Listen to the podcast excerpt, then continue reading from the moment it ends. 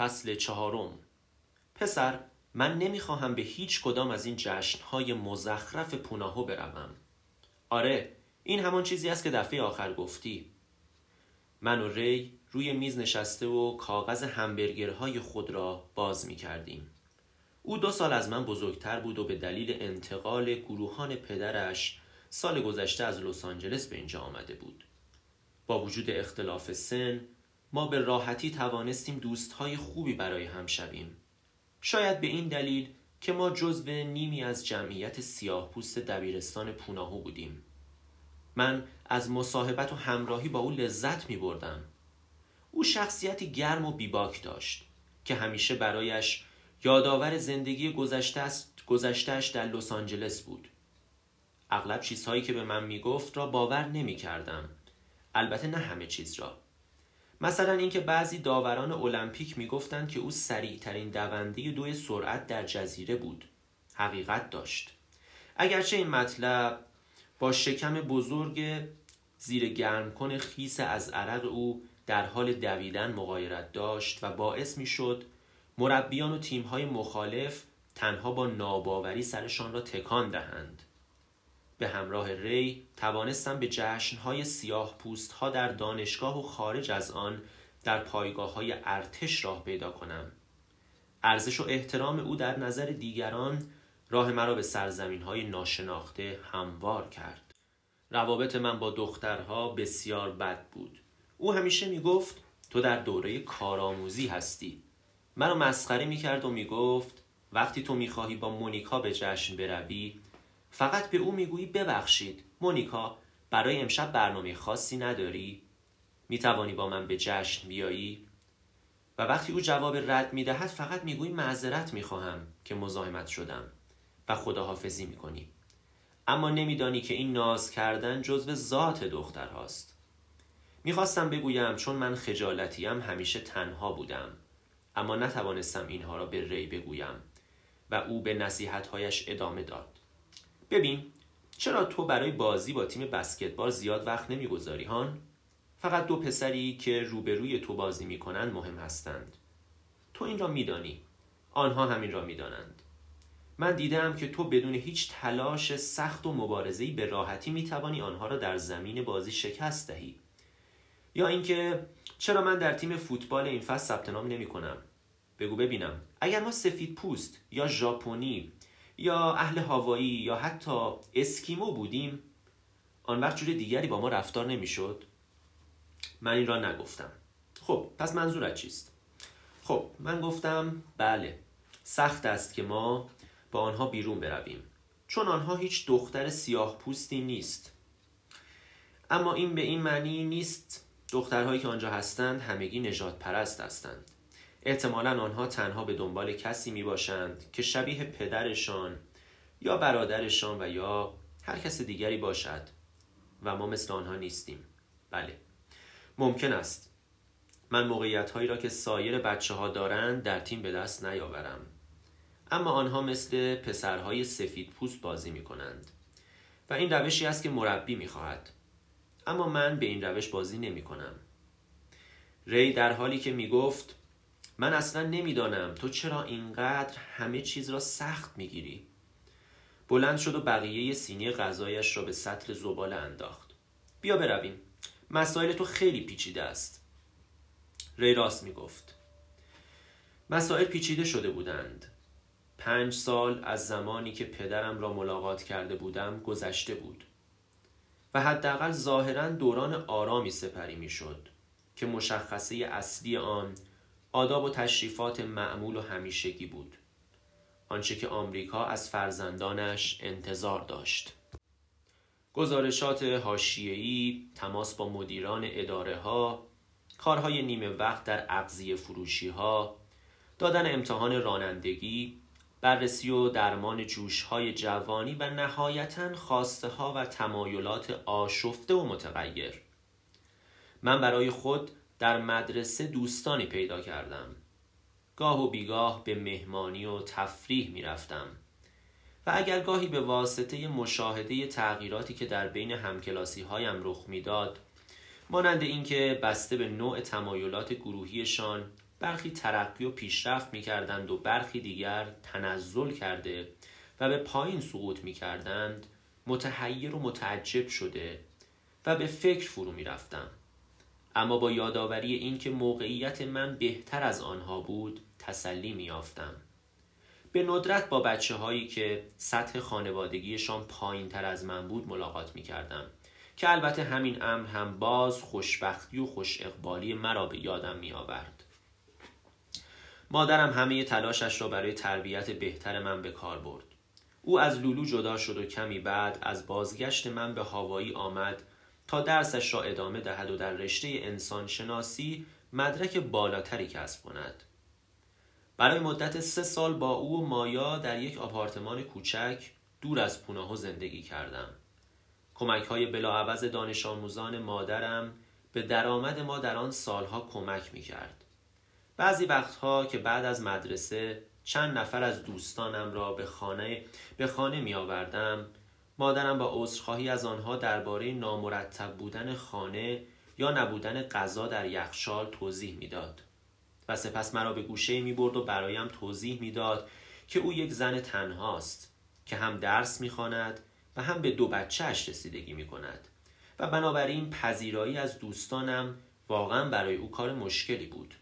با اینکه او از خوب درس خواندن من در پوناهو سپاسگزار بود هیچ کمکی از سوی من یا کس دیگری را نمیپذیرفت و این قابل درک بود.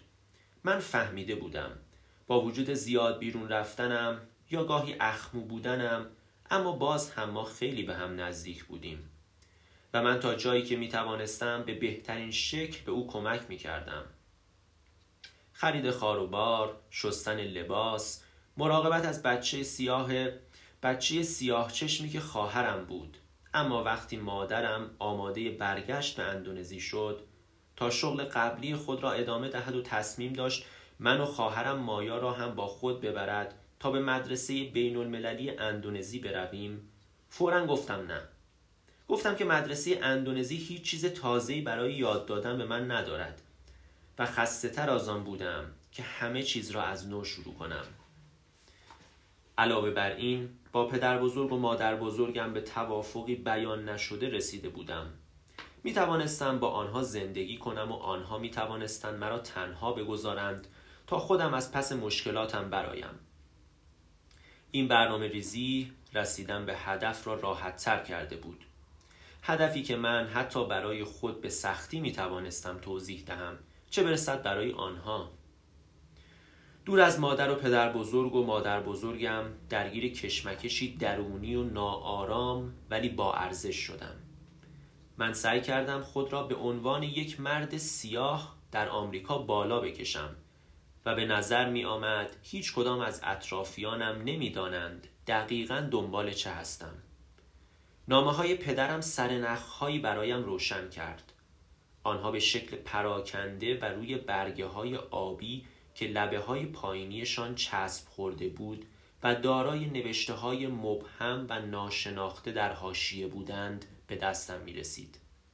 او معمولا می نوشت همه خوب هستند مرا به ادامه درسم تشویق می کرد و از اینکه من و مادرم و مایا هرگاه تمایل داشتیم پیش او و جایگاه اصلی که به آن تعلق داریم برویم بسیار ابراز رضایتمندی می کرد و گهگاه با مسئله پند آموز مرا راهنمایی می کرد که دقیقا متوجه منظورش نمی شدم.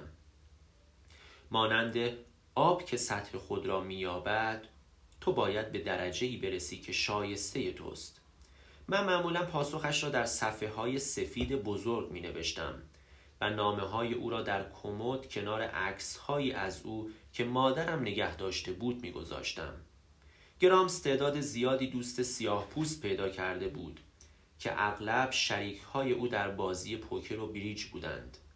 و قبل از اینکه به قدری بزرگ شوم که متوجه صدم دیدن احساسات او باشم اجازه دادم مرا با خود به بعضی از آن بازی ها ببرد. آنها مردهایی پیر با لباسهای از مد افتاده و صداهای خشن و زمخت بودند که اغلب نفسشان بوی سیگار می‌داد. از آن مردهایی بودند که هر چیز برای آنها جایگاه خود را داشت و کسانی نبودند که با سخنان بیهوده وقت خود را تلف کنند وقتی آنها مرا می‌دیدند با شادمانی دست پرمهر خود را بر پشت من می‌زدند و از احوال مادرم جویا می شدند. اما وقتی بازی شروع می شد آنها جز شکایت از همبازی هایشان به خاطر اشتباه خواندنشان در بازی هیچ حرفی نمی زدند. میان آنها فرد خاصی بود شاعری به نام فرانک که در یک خانه قدیمی در محله پایین زندگی می کرد. او از اینکه در شیکاگو با ریچارد رایت و لنگستان هیوز هم دوره بوده است بسیار احساس غرور می کرد.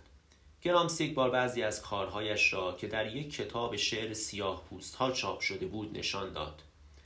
وقتی من فرانک را ملاقات کردم او هشتاد سال را از سر گذرانده بود و صورتی بزرگ و یک دسته موی خاکستری مدل آفریقایی داشت که او را شبیه شیر نر پشمالوی پیری کرده بود. هر وقت خانهاش می‌رفتم هنگام صرف ژله و قهوه شعرهایش را برایمان می‌خواند. وقتی شب می‌شد هر دوی آنها در جمع جور کردن ظرفهای کثیف از من درخواست کمک می‌کردند. من همیشه در مورد شناخت فرانک پیر کنجکاو بودم. در مورد کتابهایش در مورد اطلاعات با ارزشی که پشت چشمهای پشت چشمهایش پنهان کرده بود. دیدار او در خانهاش همیشه باعث می شد احساس بدی داشته باشم. گویی شاهد گفتگوی پیچیده و نامعنوس میان دو مرد گفتگویی که در آن کلامی رد و بدل نشده است می بودم گفتگویی که نمی توانستم آن را کاملا درک کنم. وقتی همراه گرامس به یکی از کافه های مورد علاقهش در منطقه ردلایت هونولولو در پایین شهر رفتم همین احساس را داشتم. او به من می گفت به مادر بزرگت چیزی نگو. با پیاده روی سنگ فرش زمخت را پشت سر گذاشتیم تا به کافه تاریک رسیدیم که دو میز بازی بیلیارد داشت. هیچکس به این امر توجهی نداشت که گرامس تنها فرد سفید پوست در آن جمع بود. یا اینکه من تنها پسر بچه یازده دوازده ساله در میان آنها هستم. چند مرد از داخل کافه برایمان دست تکان دادند و کافه چی که زنی سفید پوست با موهای ژولیده بود برای گرامس نوشیدنی و برای من نوشابه آورد. وقتی کسی سر میزها بازی نمی کرد گرامس چند توپ به من می‌داد و سعی می کرد قوانین بازی بیلیارد را به من آموزش دهد. اما اغلب در گوشه می نشستم و در حالی که پاهای پاهایم را آویزان از صندلی تکان می دادم و با فوت کردن به داخل نوشابم در آن حباب ایجاد می کردم و به نقاشی ها و طرحهای روی دیوار نگاه می کردم. اگر رودنی نیز با کلاه کلاه لب پهن خود به کافه آمده بود نزدیک من می نشست و با من احوال پرسی می کرد. کاپیتان درس های مدرسه چگونه بود؟ خوب بود. همه را نمره بالا گرفتی. اینطور نیست؟ کم و بیش. خوبه. سالی یک نوشابه دیگر برای مرد جوان بیاور. به حساب من. و سپس یک سکه از جیبش درآورده روی پیشخان میگذاشت و می‌رفت. من هنوز هیجان ناشی از آن گردش های بعد از ظهر را حس می کردم تاریکی وسوسه انگیز صدای ضربه خوردن چوب به توپ بیلیارد نورهای رنگی سبز و قرمز که از نورافکن میتابیدند و صدای خنده های کسل کننده که از تمام اتاق به گوش می رسیدند. با اینکه جوان بودم متوجه این موضوع شدم که بیشتر کسانی که آنجا هستند با انتخاب خود و برای شادی آنجا نمی آیند. آنچه پدر بزرگم آنجا به دنبالش بود همراهی با کسانی بود که به او کمک کنند تا مشکلاتش را فراموش کند کسانی که مطمئن بود او را مورد قضاوت قرار نمی دهند. شاید کافه واقعا به او در فراموش کردن مشکلات کمک می کرد. اما من از روی غریزه صحیح یک بچه می دانستم که او در مورد اینکه نباید مورد قضاوت قرار گیرد اشتباه می کند. گویی حضور ما در آنجا اجباری بود. اما وقتی در دبیرستان جونیور پذیرش شدم یاد گرفته بودم درخواست های همراهی او را نادیده بگیرم. تازه متوجه شده بودم هر جا هست من هم به دنبالش هستم و هرگاه نیازی داشته باشم باید از جای دیگر غیر از کمک و همراهی او تأمین بشوم. تلویزیون، فیلم ها و رادیو اولین گام برای شروع بود. فرهنگ عمومی. طرفدار رنگ های متنوع بود و تو می توانستی از تصویرها و الگوهای مختلفی که آنجا هستند شکل خاص راه رفتن، صحبت کردن، یک مدل خاص لباس و مو را به دست آوری. من نمی توانستم مانند ماروین گای با سوزو گداز ترانه بخوانم اما می توانستم تمام مراحل رقص آموزشی را یاد بگیرم. توانستم با تمام وجود و حداکثر هیجان بسکتبال بازی کنم و استعدادهای نهفتم روز به روز بیشتر نمایان شد هدیه کریسمس پدرم زمانی به دستم رسید که تیم بسکتبال دانشگاه هاوایی تنها با کمک پنج بازیکن سیاه پوستی که از اداره مرکزی فرستاده شده بودند به مقام ملی دست یافت. همان بهار گرامس مرا برای تماشای یکی از بازی های آنها برد. من بازیکنان را در بازی های دستگرمیشان دیده بودم. اینها همان پسرها بودند اما برای من جنگجویانی اطمینان بخش بودند که به جوک هایی که میان خود تعریف می کردند زیر لب می خندیدند و با سرشان ضربه های مورب می زدند و به تماشاچیان خط کناری لبخند می زدند تا اینکه سوت پایان بازی به صدا درآمد و بازیکنان پیروزی خود را جشن گرفتند. من تصمیم گرفتم جزی از آن دنیا باشم و بعد از مدرسه شروع به رفتن زمین بازی نزدیک خانه پدر بزرگ و مادر بزرگم کردم. توت از پشت پنجره اتاق خوابش در طبقه دهم مرا تماشا می کرد که چگونه تا زمان تاریک شدن هوا ابتدا با دو دستم توپ را پرتاب می کردم و سپس پیشرفت کرده و با یک پرش نامناسب توانستم توپ را بزنم. دریبل های زبدری می رفتم و ساعت به ساعت در آنجا این حرکات انفرادی مستقرق بودم. زمانی که وارد دبیرستان شدم در تیم پوناهو بازی می کردم و توانستم بازیم را با خود به زمین دانشگاه ببرم. جایی که مردان سیاه خبره به من یاد دادند که ورزش تنها کاری نیست که باید انجام دهم. اینکه آنچه تو انجام می دهی برای تو احترام می آورد نه اینکه پدرت کیست یا اهل کجایی. اینکه تو می توانی با حرفهای بیخودی حریفت را عصبی کنی. اما اگر نتوانستی از بازیکن پشت خط عبور کنی باید سخنانت را قطع کنی. اینکه تو نباید اجازه بدهی هیچ کس دزدانه از پشت به تو نگاه کند. تا احساساتت را مانند عاطفه یا ترس که تو نمی‌خواهی کسی از آن باخبر شود درک کند. و همچنین چیزهای دیگر چیزهایی که هیچ کس درباره آنها حرف نمی‌زند. راه در کنار هم ماندن راه در کنار هم ماندن وقتی شرایط بازی بغرنج است و سخت تلاش کردن و اینکه بهترین بازیکنان نگران نمره هایشان نیستند و بدترین بازیکنان آنهایی هستند که می‌خواهند یک دفعه به اوج برسند. و اینکه تنها مسئله مهم امتیاز آوردن است. زیرا نشان می‌دهد که تو چگونه از پس این کار پرخطر برآمدی. در میانه راه ممکن است حرکتی کنی یا پاسی بدهی که حتی خودت متعجب شوی. و اگر بگویی لعنتی آن وقت کسانی که تو تو را محاصره کرده اند مجبور می شوند به تو لبخند بزنند.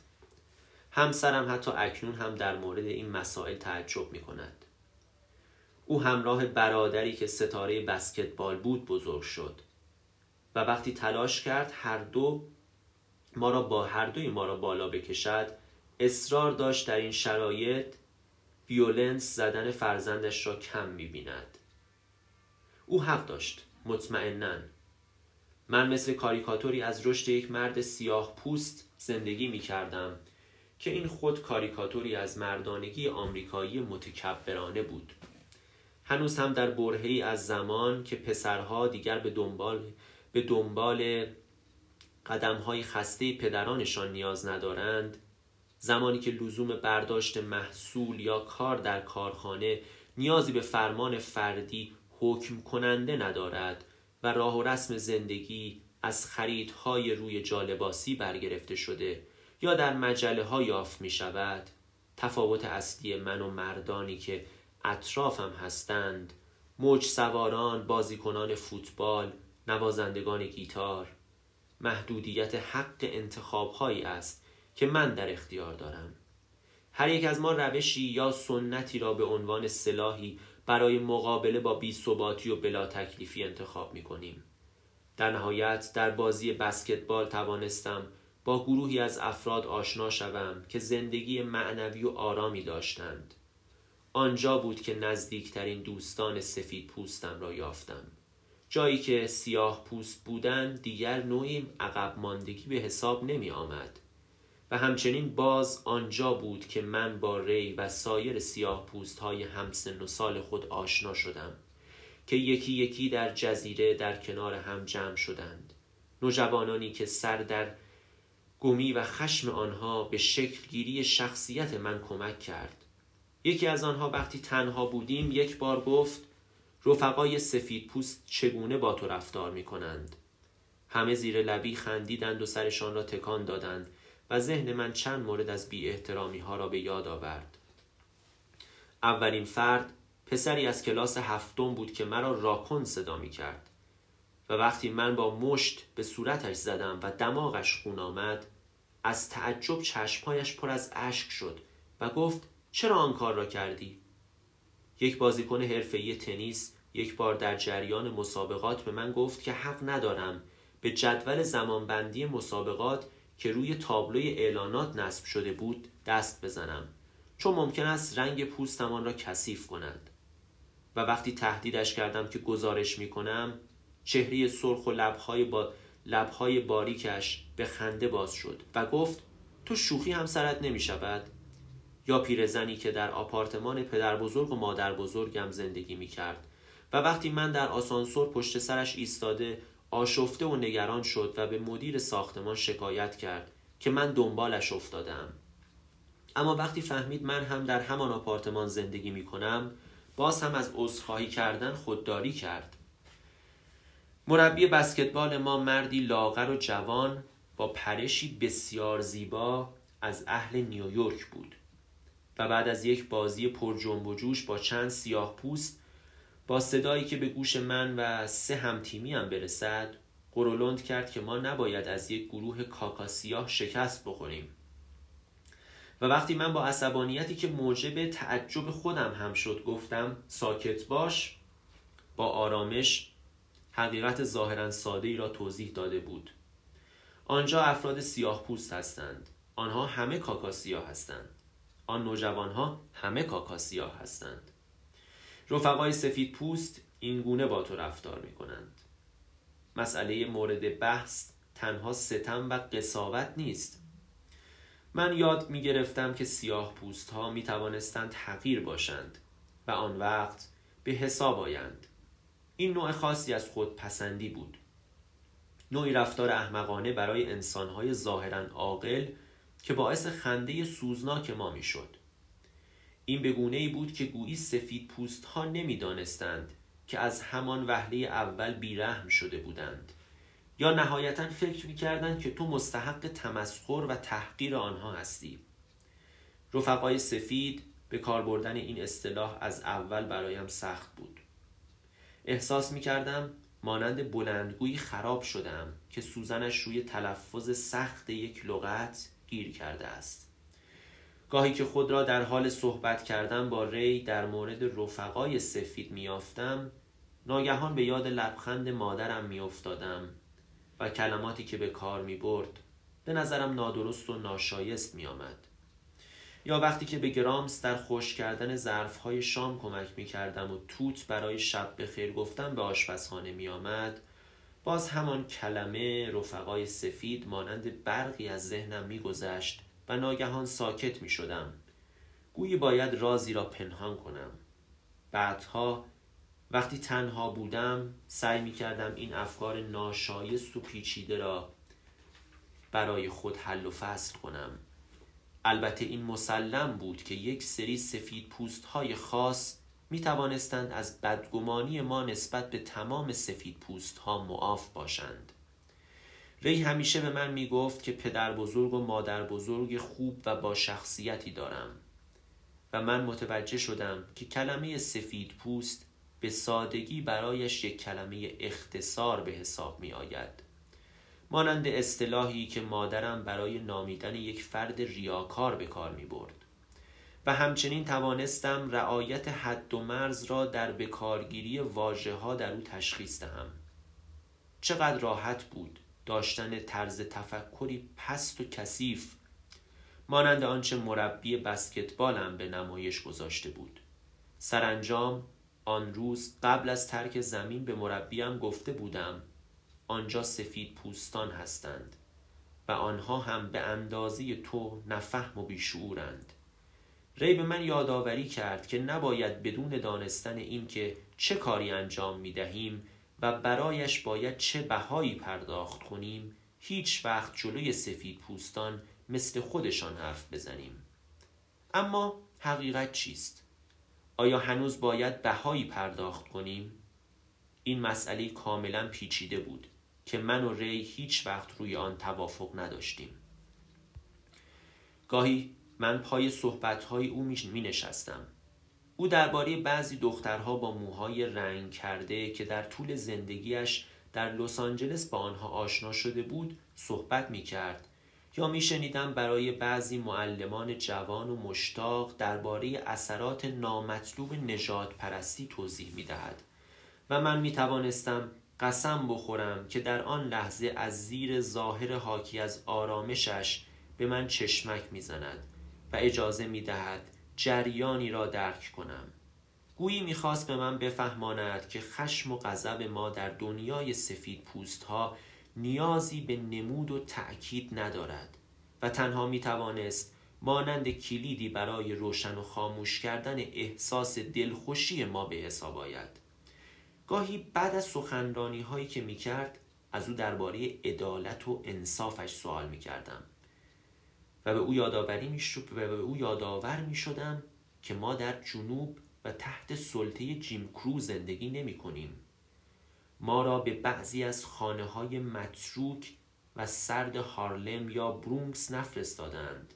ما در هوایی کوفتی زندگی می کنیم آنچه ما را شاد می کند به زبان می آوریم و هر جا که دلمان بخواهد غذا می خوریم و در بهترین جای اتوبوس می نشینیم رفتار هیچ یک از دوستان سفید پوست و در تیم بسکتبال مانند جف و اسکات هیچ وقت با ما متفاوت با سایر دوستان سفید پوستشان نبوده است. آنها ما را دوست دارند و ما هم همینطور. و اینطور به نظر می آید گویی نیمی از آنها دلشان بخواهد سیاه پوست یا حداقل مانند دکتر جی باشند. ری تاکید کرد خب این درست است. گاهی می توانستیم در کنار نوجوانان سفید پوست قیافه گرفته به استراحت بپردازیم. البته این را برای وقتی که خیلی به آن نیاز داشتیم نگه می داشتیم و ری سرش را تکان می‌داد قیافه بگیریم نه؟ در مورد خودت حرف بزن. و من می‌دانستم که ری یک کارت اعتباری جعلی دارد که به ندرت از آن استفاده می کند. اما من جور دیگری بودم. جدا از همه اینها ذاتا مشکوک بودم. هیچ شناخت دقیقی از خود نداشتم. هرگاه در معرض خطر قرار می گرفتم سریعا به لاک تنهایی خود پناه می بردم. شاید اگر در لس آنجلس یا نیویورک زندگی می کردیم خیلی سریعتر می توانستم قوانین بازی های پرخطری را که آنجا انجام می دادیم درک کنم. من یاد گرفته بودم میان دنیای سفید و سیاه خود عقب و جلو بروم. با درک اینکه هر کدام زبان، تجارت و ساختار درک و فهم خاص خود را دارند و خودم را متقاعد کرده بودم که با کمی تغییر دادن خودم می توانم هر دو دنیا را با هم در اختیار داشته باشم. اگرچه هنوز احساس می کردم بعضی چیزها در موقعیت درست خود نیستند مثلا زمانی که یک دختر سفید پوست در میان گفتگویش به اینکه چقدر استیوی واندر را میپسندد اشاره می کند یا زمانی که یک زن در سوپرمارکت از من سوال می کند آیا بسکتبال بازی می کنم یا وقتی مدیر مدرسه به من می‌گوید که چقدر با جذبه هستم احساس خطر می کنم من استیو واندر را دوست دارم عاشق بسکتبال هستم و در تمام مدت سعی می کنم بهترین و با جذبه ترین باشم. پس چرا این گونه سخنان مرا به لبه پرتگاه قرار می دهند؟ گویی حیله در کار است اما چه حیله چه کسی آن حیله را به کار می‌برد و چه کسی فریب می‌خورد؟ اینها درک هوشیاری مرا از بین می‌برد یک روز بهاری که من و ری بعد از کلاس یکدیگر را ملاقات کردیم به طرف نیمکت آهنی که به دور تنه درختی بزرگ در محوطه دانشگاه پوناهو قرار داشت حرکت کردیم. به آن نیمکت نیمکت آقایان می‌گویند. اما اغلب پر از جمعیت بچه های دبیرستانی است که در مورد جوک ها برنامه مهمانی ها دوستان و همراهانشان صحبت می کنند. یکی از آقایان مدافع پروپا قرص حل مشکلات به نام کورت آنجا بود و همین که ما فریاد زد. سلام ری کجایی؟ موضوع چیست؟ ری بالا رفت و پیش او نشست. اما وقتی کورت همان جمله را به من گفت فقط دستم را تکان دادم و از آنجا دور شدم. همانطور که دور می شدم شنیدم که کورت به ری گفت مشکل او چیست؟ چند دقیقه بعد ری دنبالم آمد و گفت موضوع چیست؟ گفتم مرد آن رفقا فقط می‌خواهند ما را مسخره کنند. تو در مورد چی صحبت می‌کنی؟ همه آن مزخرفاتی که تو به من گفتی خب حالا کی حساسه اصلا منظور کورت این نبود اگه تو اینجوری فکر می‌کنی پس ناگهان صورت ری از خشم برق زد و گفت ببین من فقط در این مورد زیادی تند رفتم درسته؟ دقیقا مثل وقتی که من می‌بینم تو در حالی که از معلمهات انتظار توجه داری پیش میری و از اونها درباره کارت سوال می‌کنی. مثل چرندیاتی درباره این. بله خانم اسنوتی رومانی که شما معرفی کردید جذاب بود. اگه ممکن باشه من یک روز دیگه اونو نزد خودم نگه دارم. خیلی ممنون میشم. این همه دنیای آنهاست. درست است؟ آنها خود این را ساختند و ما هم در آن حضور داریم. پس فقط بذار من هر طور دوست دارم رفتار کنم. روز بعد آتش خشم ما فروکش کرده بود و ری فکر کرد بهتر از دوستانمان جف و اسکات را به مهمانی که آخر هفته در خانه اش راه انداخته بود دعوت کنیم. من کمی درنگ کردم. ما هیچ وقت دوستان سفید را به پارتی سیاه پوست ها نبرده ایم. اما ری اصرار کرد و من راهی برای فرار از دست او پیدا نکردم. جف و اسکات هر دو موافق بودند. و بنابراین شنبه شب بعد از بازی هایمان هر سه با فورد قدیمی گرامپس در حالی که ترق و طروق می کرد به خانه سازمانی اسکوفیلد تقریبا سی کیلومتر خارج از شهر رفتیم. وقتی آنجا رسیدیم مهمانی شروع شده بود و ما خود را به میز خوردنی ها و آشامیدنی ها رساندیم. حضور جف و اسکات ظاهرا هیچ مشکلی ایجاد نکرده بود. ری آنها را به بقیه معرفی کرد. بعد از کمی گفتگوهای کوتاه با دو تا از بچه ها مشغول صحبت شدند اما من می توانستم ببینم که به دوستان سفید پوستم خیلی خوش می گذرد و آنها مرتبا در حال لبخند زدن و شادی هستند. بعد از مدتی آنها را دیدم که گوشه کس کردند. با ریتم موزیک سر خود را تکان می‌دادند و هر چند دقیقه می گفتند ببخشید. بعد از تقریبا یک ساعت از من خواستند که آنها را به خانه ببرم. ری همانطور که من برای خداحافظی به طرفش می‌رفتم فریاد زد موضوع چیست؟ تازه همه چیز داغ شده. گفتم ظاهرا آنها اهلش نیستند. چشمهایمان با هم برخورد کرد و ما برای مدت طولانی همانجا ایستادیم. اطراف پر از خنده و سر و صدا بود. هیچ اثری از ناراحتی و تلافی در چشمهای ری نبود. و همچنین هیچ نشانی از دلخوری و سرخوردگی نیز دیده نمی‌شد. فقط یک نگاه ثابت و مات بدون هیچ پلک زدنی. مثل چشم مار حکم فرما بود. سرانجام دستش را از جیبش بیرون آورد و من آن را در دستم گرفتم و ما برای مدتی ثابت به هم نگاه کردیم. سپس گفت باشه تا بعد. و سپس دستش را از میان دستم بیرون کشید و میان جمعیت گم شد. در حالی که در مورد کسی که چند لحظه پیش با او صحبت می کرد پرسجو می کرد. هوای بیرون سرد شده بود. خیابان کاملا خالی و ساکت بود و به جز صداها و نورهای آبی پراکندهی که از پنجره های ویلای ری بیرون می‌زد و کف جاده را روشن می کرد و سایه های منظم یک ردیف درخت که اطراف زمین بیسبال را احاطه کرده بودند چیزی نبود. جف در ماشین دستش را روی شانه من گذاشته بود و به نظر کمی پریشان می آمد. او گفت میدانی این برنامه چیزهایی به من یاد داد. منظورم این است که حالا می توانم بفهمم تو ری چطور همین تجربه را در مهمانی های مدرسه داشتید. جایی که شما تنها سیاه پوست های جمع به حساب می آمدید. من با صدای تو دماغی گفتم بله درست می‌گویی یک بخش از وجودم می‌خواست همانجا ضربه ای به او بزند ما به طرف شهر حرکت کردیم و در آن سکوت شروع کردم به مرور صحبتهای آن روز ری با کورت همه بحث های ما قبل از آن و اتفاق آن شب و وقت دوستانم را از ماشین پیاده کردم طرح جدیدی از جهان را کشف کردم. جهانی که ترس و وحشت به سادگی و خفقان در معنای واقعیش در آن وجود داشت. ما همیشه در محضر دادگاه سفید پوستان زندگی می کنیم ری این موضوع را با قوانین سفید پوستان به من گفته بود.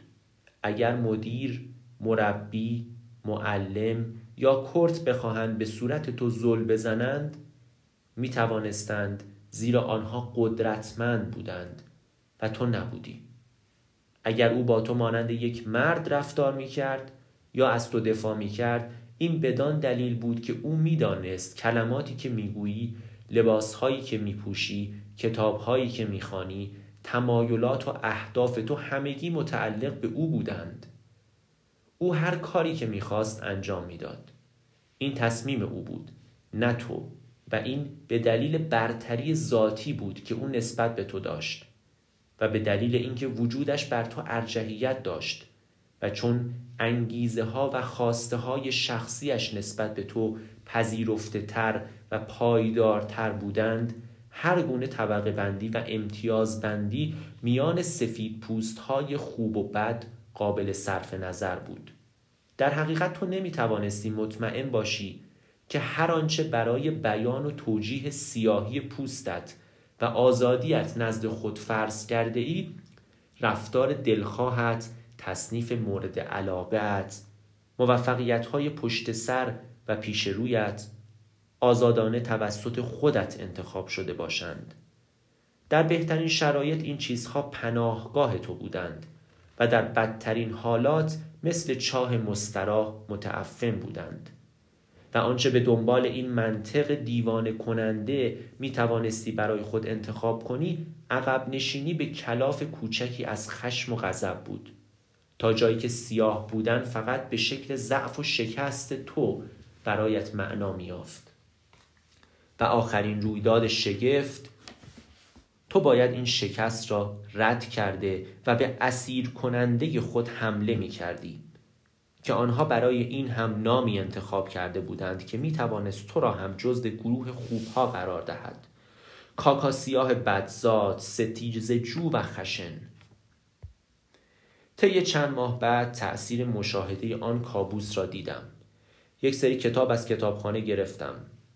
بالدوین آلیسون هیوز رایت دوبویس.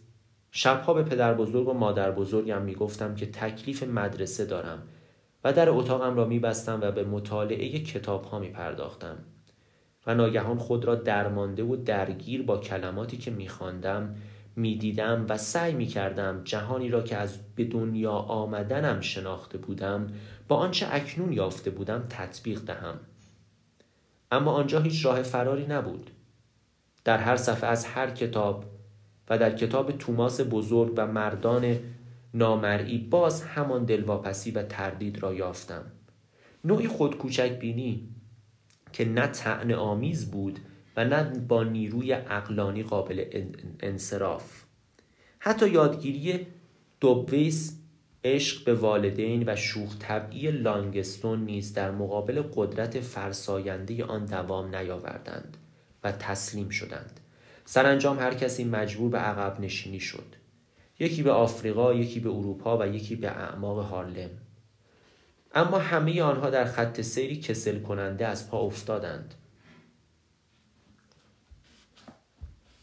تنها زندگی نامه ملکولم به نظرم می آمد چیزهای متفاوتی برای گفتن داشت تلاش دائم او برای خودسازی آهنگ ساده لوحانه کلماتش اصرار بیریایش برای احترام وعده قانونی جدید و سرسخت انضباط نظامیش و عبورش از میان قدرت سر صرف آینده به جلو با من حرف می زدند. و همه چیزهای دیگر و صحبت درباره شیطان چشم آبی که لازمه آن برنامه بودند. آن ابزار مذهبی که به نظر می آمد ملکلوم با بیپروایی تا آخر زندگیش حفظ کرده بود و هنوز وقتی من خود را دنبال روی ملکلوم تصور می کنم همچنان فقط یک جمله او مرا مجذوب می کند او درباره آرزویی که داشت صحبت کرده بود. آرزو داشت خون سفیدی که در بدن او گردش می کند به واسطه رفتارهای خشونت آمیز به گونه ای از بین رفته باشد. من می دانستم این آرزو برای ملکولوم درخواستی اتفاقی و جزئی نبوده است. من به خوبی می دانستم که در تلاش برای به دست آوردن عزت نفس خون سفیدم هرگز نباید حتی به مقدار ناچیز از بین برود. و با این ایده و تفکر رفتم تا کشف کنم اگر زمانی رابطه ام را با مادر و پدر بزرگ و مادر بزرگم قطع کنم از چه چیزهای دیگری جدا می شدم؟ و همچنین به نظرم آمد کشف ملکلوم در تمام زندگیش اینکه بعضی از برادران سفید پوست مسلمانش می توانستند در کنارش زندگی کنند می توانست امیدی به سازش نهایی ارائه کند امیدی که در آینده دور و سرزمینی دوردست تحقق می یافت در این اسنا من فکر کردم تا ببینم مردمی که از تلاش در جهت ایجاد این آینده خوشحال می شدند و جمعیت این دنیای جدید را تشکیل می دادند از کجا آمده بودند روزی بعد از بازی بسکتبال در باشگاه دانشگاه من و ری به شکل اتفاقی با فردی قد بلند و لاغر به گفتگو پرداختیم که آن موقع و بعد از ما با ما بازی می کرد. مالک اشاره کرد که یکی از اعضای جهان اسلام است. ولی از وقتی ملکلوم مرده بود او به هوایی آمده و مدتها بود به مسجد یا جلسات سیاسی گروهی نرفته بود. اگرچه هنوز در عبادتهای انفرادی خود احساس راحتی می کرد یکی از بچه هایی که نزدیک ما نشسته بود صدای ما را شنیده بود و با نگاهی حاکی از ذکاوت و تیزهوشی گفت شما دارید درباره ملکلوم صحبت می کنید ملکلوم هر چیزی را همان جوری که است بیان می کند تردید نکنید. یکی دیگر از بچه ها گفت بله اما بگذارید من یک چیزی را به شما بگویم. شما هیچ وقت نخواهید دید که من به جنگل های آفریقا بروم یا با یک گروه عرب در بیابان های کوفتی روی یک فرش بنشینم. نه آقا و شما نمی توانید من را از خوردن گوشت دنده محروم کنید. متوجه شدم که ری می خندد و با اخم به او نگاه کردم و گفتم داری به چی می خندی؟ تو هیچ وقت کتاب ملکلون را نخوانده ای. تو حتی نمیدانی او چه گفته است. ری توپ را از دست من گرفت و به طرف مخالف ضربه زد و با صدای بلند فریاد زد من هیچ کتابی نیاز ندارم که به من بگوید چطور سیاه باشم. من شروع کردم به پاسخ دادن و بعد رو به مالک کردم و انتظار داشتم او هم به نشانه اعتراض حرفی بزند اما آن مسلمان هیچ حرفی نزد و تنها در صورت استخانیش لبخندی از روی بهت و تعجب به چشم می آمد. تصمیم گرفتم از آن به بعد افکارم را برای خودم نگه دارم. یاد گرفتم احساسات هیجان زده ام را از دیگران پنهان کنم.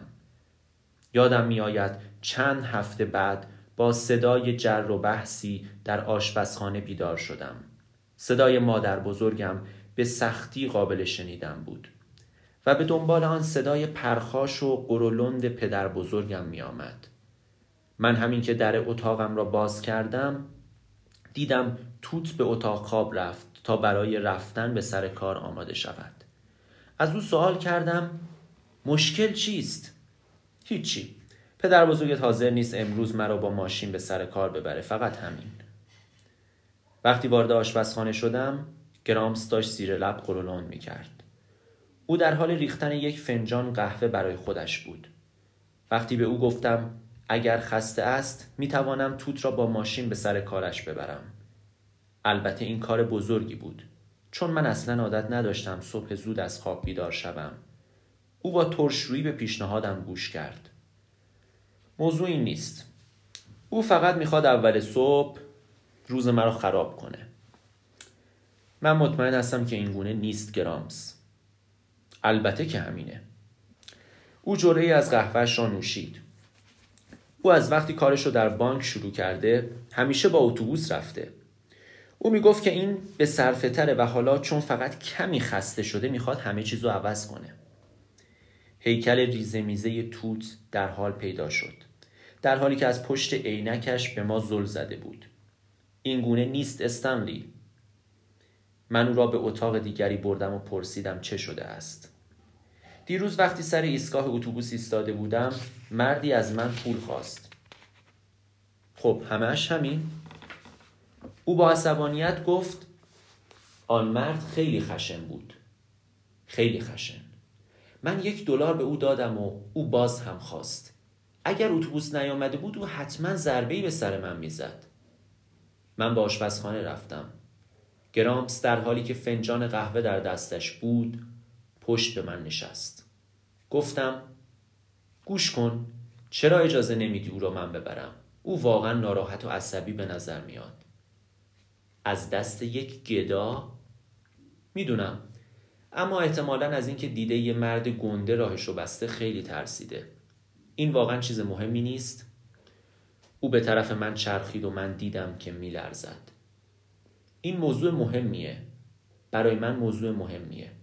او قبلا با مردها برخورد داشته. می‌دونی برای چی این دفعه اینقدر ترسیده؟ من به تو میگم. قبل از اینکه تو به داخل بیای او به من گفت که آن مردک سیاه پوست بود. او به صورت نجوا صحبت می‌کرد. این دلیل اصلی ترس اوست. و من فکر نمی کنم که این صحیح باشه. کلمات مانند خوردن مشتی به شکمم دردناک بودند و من کمی تکان خوردم تا حالم جا بیاید. سپس با صدای پریشان به او گفتم یک همچین چیزی مرا هم ناراحت می کند اما او را متقاعد کردم که توت واقعا ترسیده و در حال حاضر باید او را با ماشین به سر کار ببریم. گرامس در حال گرامس در حال روی یک صندلی نشست و از اینکه موضوع را به من گفته بود عذرخواهی کرد. به نظرم او بسیار کوچک پیر و ناراحت شده بود. من دستم را روی شانهش گذاشتم و گفتم که همه چیز رو به راه است. من درک می کنم. ما برای چند دقیقه به همان حالت در سکوت ناراحت کننده ای نشستیم. سرانجام تصمیم گرفت توت را به سر کار ببرد و برای آماده شدن به اتاقش رفت بعد از رفتن آنها بعد از رفتن آنها من لبه تختم نشستم و درباره پدر بزرگ و مادر بزرگم فکر کردم همه آرزوهای آنها در موفقیت من خلاصه می شد. هیچ دلیلی برای شک کردن به عشق و محبت آنها نسبت به من نبود. و حالا می دانستم مردانی که ممکن است به راحتی برادران من باشند می توانند ترس های نهفته آنها را بیدار کنند. آن شب من به طرف وایکینگی رانندگی کردم. هتل های پر جذبه را پشت سر گذاشته و از کنار کانال آلاوای پایین رفتم ناگهان به خانه رسیدم که سقف کوتاه و ایوان لرزان آن را شناختم چراغهای داخل خانه روشن بود و من توانستم فرانک را که روی صندلی قرازش نشسته بود ببینم. یک کتاب شعر روی پاهایش بود و عینکش تا روی بینیش پایین آمده بود. من در ماشین نشستم و برای مدتی او را تماشا کردم. بعد رفتم و به در ضرب و به در ضربه زدم. پیرمرد به سختی نگاهی به بالا انداخت. از آخرین دیدار ما سه سال میگذشت.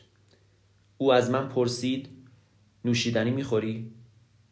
با سر جواب مثبت دادم و او از قفسه آشپزخانه دو فنجان و یک شیشه شربت آورد. او تغییری نکرده بود. موهای سیبیلش کمی سفیدتر شده و از روی لب زخیم بالایش آویزان بودند. پدر بزرگت چطور است؟ خوب است. خب تو اینجا شکار می‌کنی؟ من خودم هم نمی‌دانستم. تا حدودی آنچه اتفاق افتاده بود را برای فرانک توضیح دادم. او سرش را تکان داد و در حالی که برای هر یک از ما شربت میریخت گفت گربه مسخره پدر بزرگت را میگم. میدانی ما فقط با چهل و پنج کیلومتر فاصله در یک جا بزرگ شدیم. من سرم را تکان دادم. ما اینطور بودیم. هر دو در نزدیکی ویچیتا زندگی می کردیم البته یکدیگر را نمیشناختیم. من در مورد گذشته های خیلی دور صحبت می کنم و او آنقدر پیره که حتما به یاد نمیاره. فکر کنم بعضی از افراد خانوادش رو دیده باشم. شاید آنها را در حال عبور از خیابان دیده باشم. اگه اینطور بوده باشه حتما در پیاده رو با آنها برای گرفتن اتاق صحبت کردم. پدر بزرگت هیچ وقت در مورد این چیزها صحبت نکرده؟ من جرعه دیگر از نوشیدنیم را نوشیدم و باز سرم را تکان دادم. فرانک ادامه داد. استانلی هیچ وقت دوست نداشت در مورد زندگیش در کانزاس زیاد صحبت کنه. ناراحتش می‌کنه. او یه بار درباره دختر سیاه پوستی با من صحبت کرد که برای مراقبت از مادرت استخدام کرده بود. فکر کنم دختر یک مبلغ بود. به من گفت که چگونه اون دختر یک عضو ثابت و عادی خانواده شد. او این گونه این مطلب رو به یاد میاره. می‌فهمی که دخترک پرستار کسی دیگه ای بود. مادرش برای دیگران لباسشویی می‌کرد و یک عضو خانواده شده بود. فرانک چشمهایش را بسته بود و سرش در جلو روی چانهش خم شده بود. فورا اضافه کرد تو نمی‌تونی استانی رو برای اونچه که هست سرزنش کنی. او اساسا یک مرد خوبه اما اما او مرا نمی‌شناسه. حتی نه بیشتر از دختری که مراقب مادرت بود. او نمی‌تونه مرا طوری که او رو می‌شناسم بشناسه. شاید بعضی از این هاوایی ها یا هندی هایی که در پذیرش کار می‌کنن بشناسن. آنها ممکنه پدرانشان را سرفکنده کنن. به مادرانشان بیحرمتی کنن اما پدر بزرگت هرگز نمی‌تونه احساساتش رو درک کنه. به همین دلیل او اغلب اینجا میاد و بعد از گفتگو کردن روی این صندلی که تو نشستی به همان حالت نشسته خوابش می‌بره. مانند یک بچه خوابش می‌بره. ببین این کارهایی که من هرگز نمی‌تونم در خانه او انجام بدم. هرگز. مهم نیست چقدر خستم. من هنوز باید خودم رو زنده نگه دارم. من باید منتظر رسیدن ناجیم باشم. فرانک چشمهایش را باز کرد. اون چه می‌خوام به تو بگم اینه. مادر بزرگت حق داره بترسه. و در نهایت به همان اندازه استنلی حق داره. او می‌فهمه که انسانهای سیاه دلیلی برای تنفر داشتن دارن. حقیقت دقیقا اینه. به خاطر خودت امیدوارم به گونه دیگه باشه. اما این گونه است. پس تو می‌تونی هر طور می‌خوای به قضیه نگاه کنی. فرانک دوباره چشمهایش را بست. تنفسش آرام شد. تا جایی که به نظر می آمد به خواب رفته است. اول می‌خواستم بیدارش کنم اما بعد منصرف شدم و رفتم داخل ماشین نشستم. گویی زمین زیر پایم میلرزید و هر لحظه ممکن بود دهان باز کند. من این افکار را متوقف و سعی کردم خودم را محکم نگه دارم. اما برای اولین بار احساس کردم چقدر تنهایم.